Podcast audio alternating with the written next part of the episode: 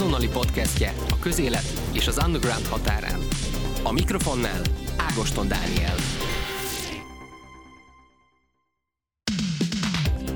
Interjú. A droghelyzet és maga a függőség tulajdonképpen egy mindannyiunkat érintő kérdéskör, amely egyrészt tabu téma, másfelől pedig egy egész társadalmat átívelő kérdés, és amelyel kapcsolatban látható, hogy a drog ellen vívott háború hosszú távon sem hozott olyan eredményeket, mint amit az indítói vártak. Így hosszú távú szakmai stratégiával, nem pedig politikai intézkedésekkel lehet kezelni a drog problémát. Sárosi Péter szerint, aki a Drogreporter blog szerzője, illetve a Jogreporter alapítvány igazgatója, úgyhogy vele beszélgetek most erről. Szóval az átlagember számára a narkós még mindig egy olyan ember, aki a, a társadalomnak hát söpredéke, az aljának az alja, és miközben ugye Magyarországon egy millió alkoholista él. Talán érdemes azzal indítani ebből fakadóan azt a kérdést, hogy miért van az, hogy az alkohol és az egyéb kábítószerek között még mindig ekkora megítélésbeli különbség van? Van arra is kutatás, hogy az emberek hogyan viszonyulnak különféle társadalmi csoportokhoz.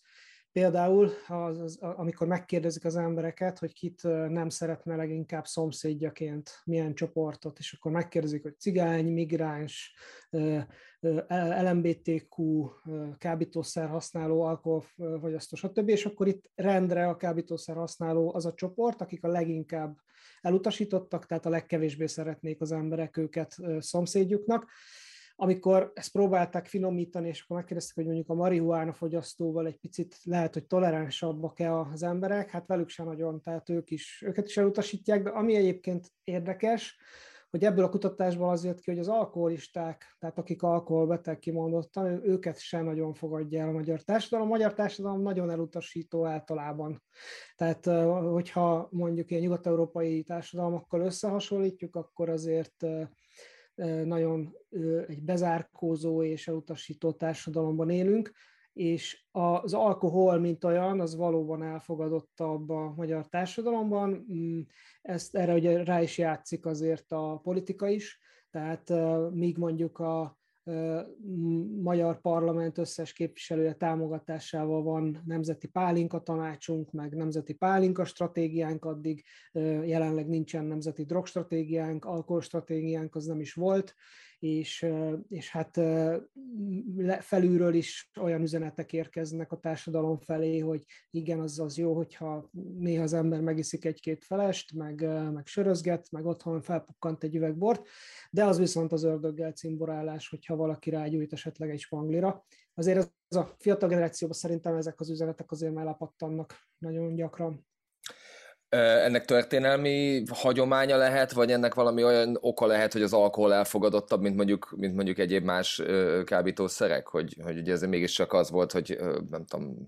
a nagypapa hazament hullarészegen, szétvette a családot, de hát van ilyen. Most ez nem amellett hogy szólva, hogy egyébként bármelyik drog jobb lenne a másiknál, csak hogy egyébként az alkoholról is ugye tudható, hogy gyakorlatilag egy idegméregről beszélünk, amit nyakra főre vedel mindenki, mint a barom.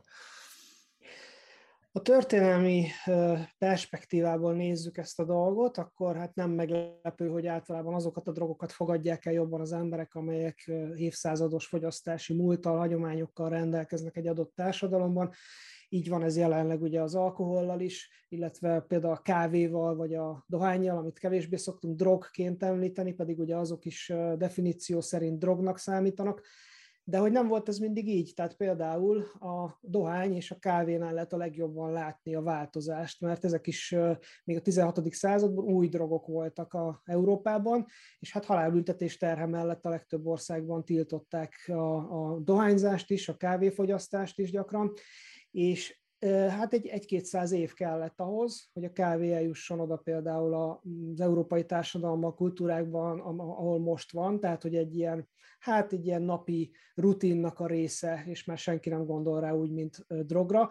Tehát, hogy nem meglepő, hogy azok a szerek, amik igazából a 20. század végén jelentek meg tömegesen legalábbis a magyar társadalomban, ezeket, ezeket sokkal jobban elutasítják, az embereknek nincsen ezzel kapcsolatos tapasztalata, a saját élménye, és a médiából egy ilyen nagyon eltúlzott és szenzációhajhász és démonizáló képpel szembesülnek a drogfogyasztó, mint olyan uh-huh. kapcsán, és hát